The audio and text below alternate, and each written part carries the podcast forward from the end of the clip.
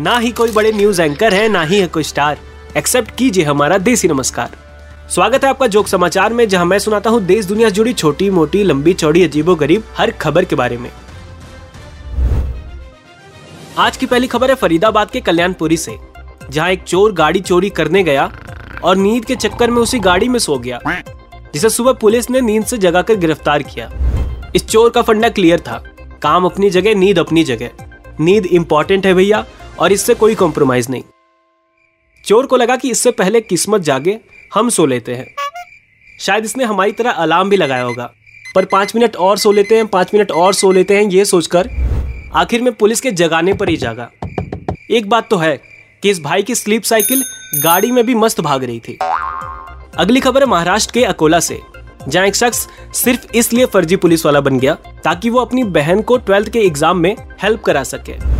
इसके बाद जब वो एग्जामिनेशन सेंटर पहुँचा तो सीनियर अधिकारियों को गलत तरीके से सैल्यूट करने की वजह से वो पकड़ा गया। जिसके बाद दुखी मन से बहन एग्ज़ाम में सवालों के जवाब दे रही थी और भाई पुलिस स्टेशन में पुलिस के सवालों का। बहन के ऊपर वैसे तो भाई का हाथ था, पर अब कानून का हाथ भाई के ऊपर है।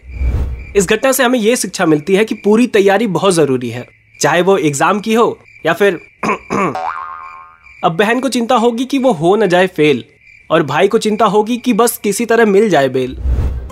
अगली खबर भी कुछ कुछ ऐसी ही है, जो बिहार के दरभंगा से है। जहाँ बिहार पुलिस ने एक ऐसे शख्स को गिरफ़्तार किया है, जो नौ महीने से फर्जी दरोगा बनकर अवैध वसूली कर रहा था। तीन बार दरोगा की परीक्षा में फेल होने के बाद इसने आखिर में ये कदम उठाया। इस शख्स का सपना था पुलिस स्टेशन में आना। इसका सपना सच भी हुआ, पर पुलिस ऑफिसर बन के नहीं, मुजरिम बन के। इस बंदे ने fake it till you make it वाली लाइन को काफ़ी सीरियसली ले लिया। इसे लगा होगा कि आज के टाइम जॉब में लोग फ्रेशर से भी वर्क एक्सपीरियंस मांगते हैं। तो क्यों ना कुछ एक्सपीरियंस ले ले? इसके साथ ही इसने बकायदा यूट्यूब से दरोगा के अधिकारों और नियम कानूनों के बारे में पूरी क्लास ली थी। पर एंड में इसकी प्लेसमेंट हुई सलाखों के पीछे। तो आज की इस एपिसोड में बस इतना ही। मैं आपके लिए ऐसी छोटी मोटी लंबी, चौड़ी अजीबो गरीब खबरें लाता रहूँगा। और दिव्या नाम था हमारी एक्स का। उसे ऐसे ही भुलाता रहूँगा। मिलते हैं अगले एपिसोड में.